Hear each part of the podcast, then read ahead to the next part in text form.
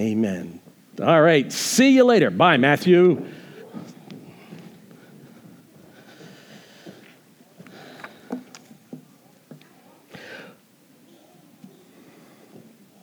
Well, some of you might find this hard to believe, but when I was in high school, I played football. And I, I, I obviously, I was not an offensive lineman, okay? Um, but uh, I was fast, and that's what got me onto the team. Yes, back then I could run. Nowadays, not quite so much. But the, the big thing about football season was always homecoming and the big pep rally you had at homecoming and you know how awesome it was and how it just kind of got yourself all worked up for the game that was going to happen the, the next day and so as i looked at this the sermon for today i'm thinking you know what this is an awful lot like a pep rally because what I'm going to share with you is nothing new. It's not going to be anything you're going to say, whoa, I didn't know that before. You're going to say, well, yeah, I know that. Yeah, I know that. Oh, yeah, okay. You know, sometimes it's good to be reminded of certain things, but I think it's also good to get excited about certain things.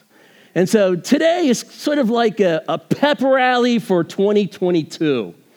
Now, I'm going to spare you the pom poms, you know, because I don't think, you know, Jesse and I up here with pom poms won't quite cut it. But um, the things I'm going to share with you are exciting and they're cool. And I hope that as you leave here today, you're pumped up for 2022. That no matter what it brings, that, you know what? We have hope for this coming year. You know, we've been saying for the last week or so, you know, Happy New Year, Happy New Year. And certainly that is our wish for everybody that they have a Happy New Year. But will we have a Happy New Year? With the way the political landscape is, with the way the, the medical and health landscape is, um, there's a lot of turmoil. There's a lot of questions. There's a lot of fatigue, depression. And is this going to be a good new year? And there always seems to be other issues that come up that we have to deal with that make it an inconvenience, make it a nuisance, and consumes a lot of our time. And we just don't want to give that much time to that problem. Because you know what? Life happens.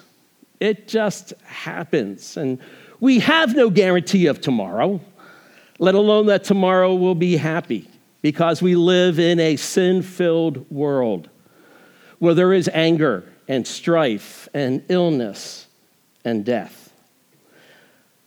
But for us as Christians, for those of us who follow Jesus, we do have hope.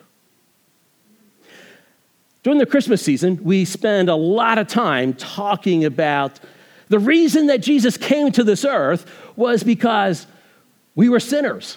And he came for the purpose of dying on the cross for our sins. And that is absolutely true. That is why Jesus came. But a side benefit to that is that Jesus offers us hope of a better tomorrow.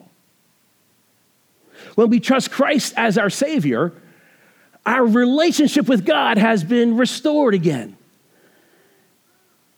And when our relationship with God is restored, when we're reconciled to God, we can claim the promises that He gives to us in the Word of God.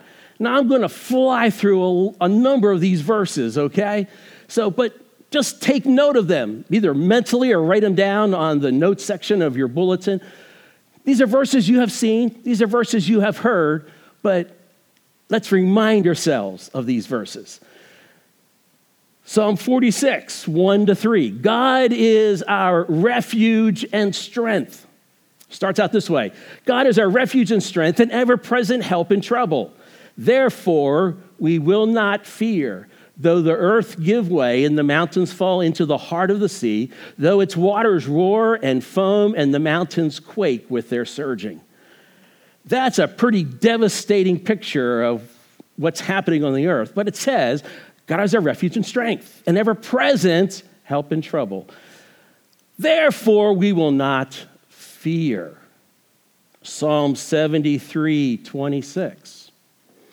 My flesh and my heart may fail, but God is the strength of my heart and my portion forever.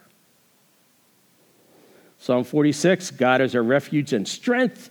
Psalm 73, God is the strength of my heart. He is also the rock that we can hold on to when the rest of the world is being shaken apart. Psalm 18:2. The Lord is my rock, my fortress, and my deliverer. My God is my rock in whom I take refuge, my shield and the horn of my salvation, my stronghold. He's the one we can cling to when everything else is falling apart. When everything else is changing, we can cling to God as our rock who never changes. He will always be there for us. Hebrews 13 5. Keep your lives free from the love of money and be content with what you have, because God has said, Never will I leave you, never will I forsake you. He gives us peace and rest. Matthew 11, 28 and 29. Come to me, all you who are weary and burdened, and I will give you rest. Take my yoke upon you and learn from me, for I am gentle and humble in heart, and you will find rest for your souls. Philippians 4 6 and 7. Do not be anxious about anything, but in every situation, by prayer and petition, with thanksgiving, present your requests to God. And the peace of God, which transcends all understanding, will guard your hearts and your minds in Christ Jesus. He gives us comfort when we need comfort. Jeremiah 8 18. You who are my comforter in sorrow, my heart is faint within me. Isaiah 49 13. Shout for joy, you heavens. Rejoice, you earth. Burst into song, you mountains, for the Lord comforts his people and will have compassion on his afflicted ones. 2 Corinthians 1 3 to 11. All praise to God, the Father of our Lord Jesus Christ. God is our merciful Father and the source of all comfort. He comforts us in all our troubles so that we can comfort others when they are troubled, we will be able to give them the same comfort God has given us. For the more we suffer for Christ, the more God will shower us with his comfort through Christ. Even when we are weighed down with troubles, it is for your comfort and salvation. For when we ourselves are comforted, we will certainly comfort you. Then you can patiently endure the same things we suffer, for we are confident that as you share in our sufferings, you will also share in the comfort God gives us. We think you ought to know, my dear brothers and sisters, about the trouble we went through in the province of Asia. We were crushed and overwhelmed beyond our ability to endure, and we thought we would never live through it. In fact, we expected to die. But as a result, we stopped relying on ourselves and learned to rely only on God who raises the dead. And he did rescue us from mortal danger, and, will, and he will rescue us again. We have placed our confidence in him, and he will continue to rescue us. And you are helping us by praying for us. Then many people will give thanks because God has graciously answered so many prayers for our safety a lot of verses that I know you're familiar with. I know that you have heard many times, but it's good to be reminded that God is there for us. He gives us comfort when we need comfort. He is the rock that we can cling to when everything else seems to be changing. He never changes. He's the one who can give us strength when we feel like we don't have any more strength and energy to go on. He will never leave us nor forsake us. And it, what a great reminder that as we enter into this new year, we're going to be faced with lots of things. But verses to, again, replay in our mind, in our hearts, knowing that, yeah, you know what? I can make this.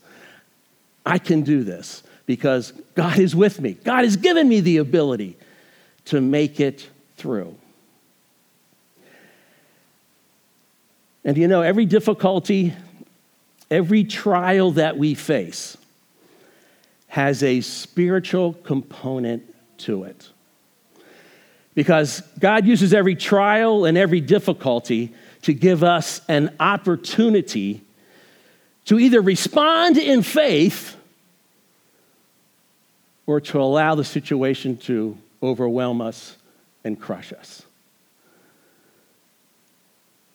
God doesn't want us to waste those difficulties, those trials that we face. He wants us to have a stronger and stronger faith. Ephesians 6 11 and 12 says this Put on the full armor of God so that you can take your stand against the devil's schemes. For our struggle is not against flesh and blood but against the rulers, against the authorities, against the powers of this dark world, and against the spiritual forces of evil in the heavenly realms.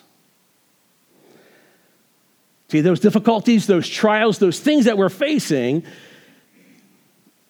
is a spiritual issue. How are we going to respond? Because Satan is attacking us, Satan is coming after us because we're children of God and He wants to make our witness, He wants to make our life worthless. It's a spiritual issue. How are we going to respond?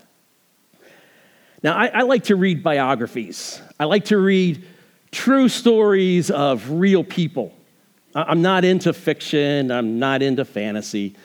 Um, but I, have been told I, I live in a fantasy world because I, I go to my happy place where the Eagles win another Super Bowl.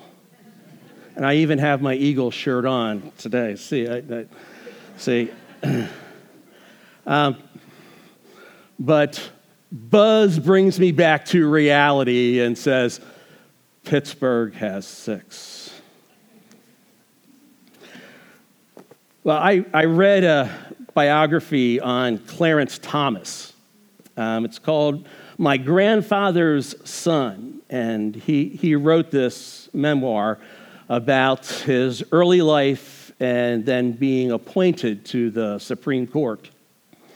And for those of you who are old enough, remember in the early uh, 1990s of uh, Clarence Thomas being uh, nominated for the Supreme Court and then also the confirmation hearings that went on, and then also to um, hear about, well, the confirmation hearings were pretty much over until Anita Hill came on the scene and the allegations from her, and then having more hearings to deal with those allegations and um, just the, the trauma that went with that.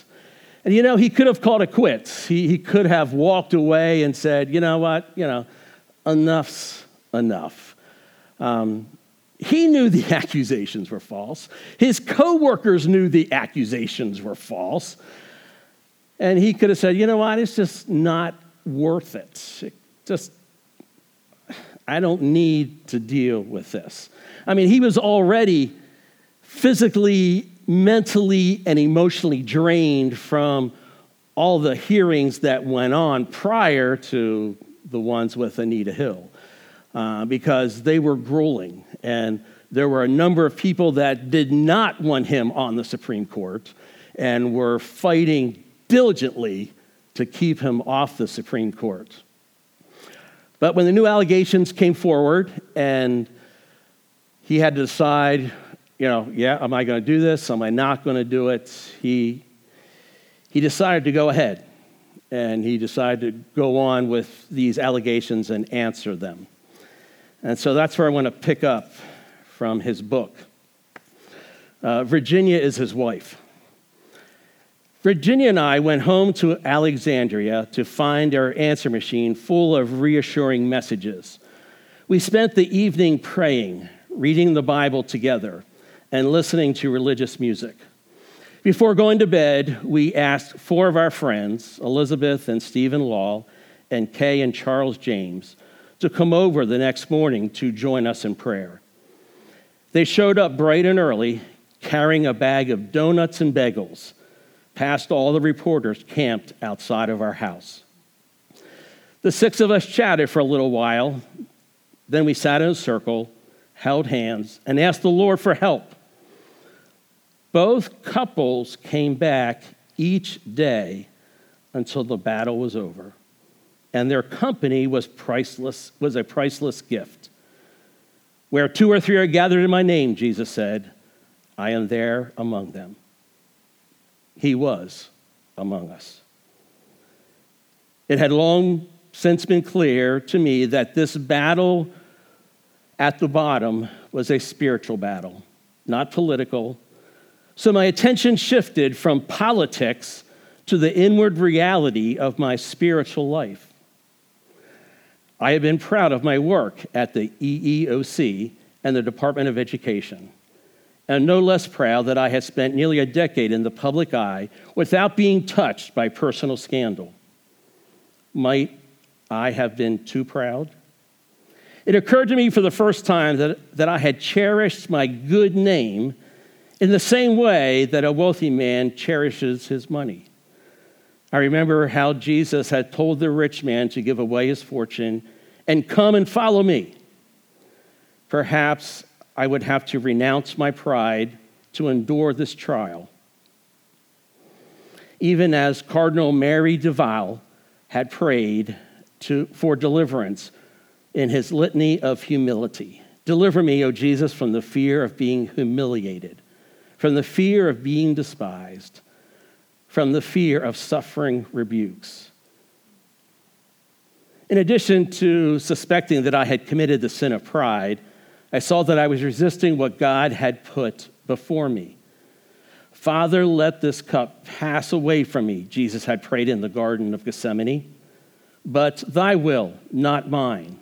The second half of his prayer was the hardest part. Until then, I had been con- concentrating on wanting the confirmation debate to come to an end, drawing back from total submission to God's will. Now I had no choice but to submit completely. I could do nothing to push the cup away. The time had come to stand to his will, not mine. I could not know whether doing so would make the experience less difficult, but I had faith that his transcendent purpose would sustain me to the end of it and beyond. He had never failed me, even in my darkest hours. Even when I openly rejected him, his forgiving and sustaining grace had always been there. I knew that it would give me the glimmer of hope I needed now more than ever. It was in this it was in these consoling words of the prophet Isaiah that I found my watchword. But they that wait upon the Lord shall renew their strength. They shall mount up with wings as eagles. They shall run and not be weary. And they shall walk and not faint. Two things stand out to me from what he wrote here. The first was having the right thinking, knowing that what he was facing was not a political thing but it was a spiritual battle because God placed that in front of him to test him to say, okay, what are you going to do with this? What are you going to do with this, Clarence? Are you going to trust me? Or are you just going to throw it all in? Say, forget it. I'm, I'm not going to do it. But he had the right thinking. Philippians 4 8 says this And now, dear brothers and sisters, one final thing fix your thoughts on what is true and honorable and right and pure and lovely and admirable. Think about the things that are excellent and worthy of praise. He had the right thinking. This was a spiritual battle. And I need to employ spiritual things. The whole armor of God, for one. But you know what else he did? He called two of his friends, two couples, to come and join him. What really stuck out to me was that they came with donuts and bagels. That's not what stuck out to me. But they came every day until the battle was over. Friends, we need each other. We need each other. As we try to make it through 2022, we need each other. We need, we need each other to come together to pray, to be encouraged, to be encouraged about things to do or maybe not to do.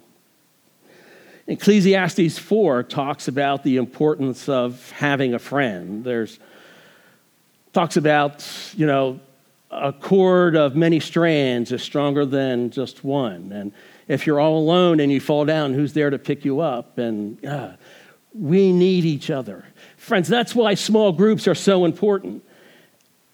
To me, small groups are not, well, you know, I'll, I'll, I'll be a part of one if I feel like it. No, I, I, it's, small groups are essential for our Christian lives. Proverbs 27 17 says, As iron sharpens iron, so one person sharpens another.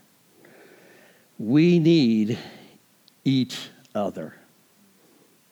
So turn to the person next to you and say, I need you.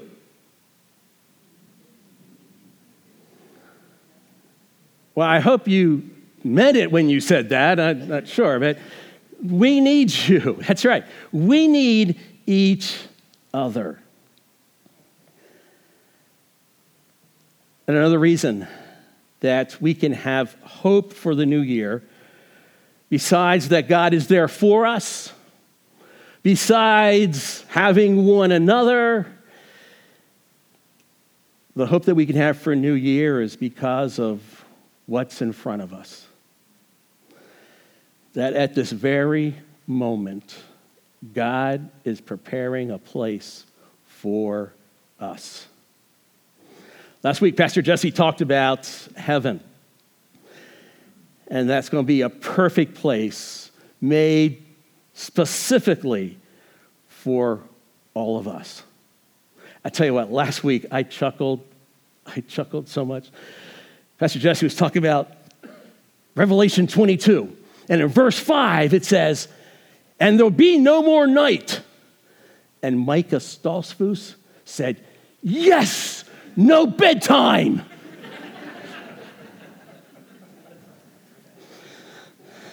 Now, I don't know about you, but when you get to my age, it's, yeah, I can't wait till bedtime, you know?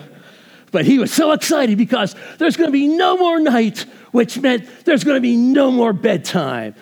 And to him, to a seven year old, that's pretty exciting. But for the rest of us, just the thought of being in heaven is going to be awesome.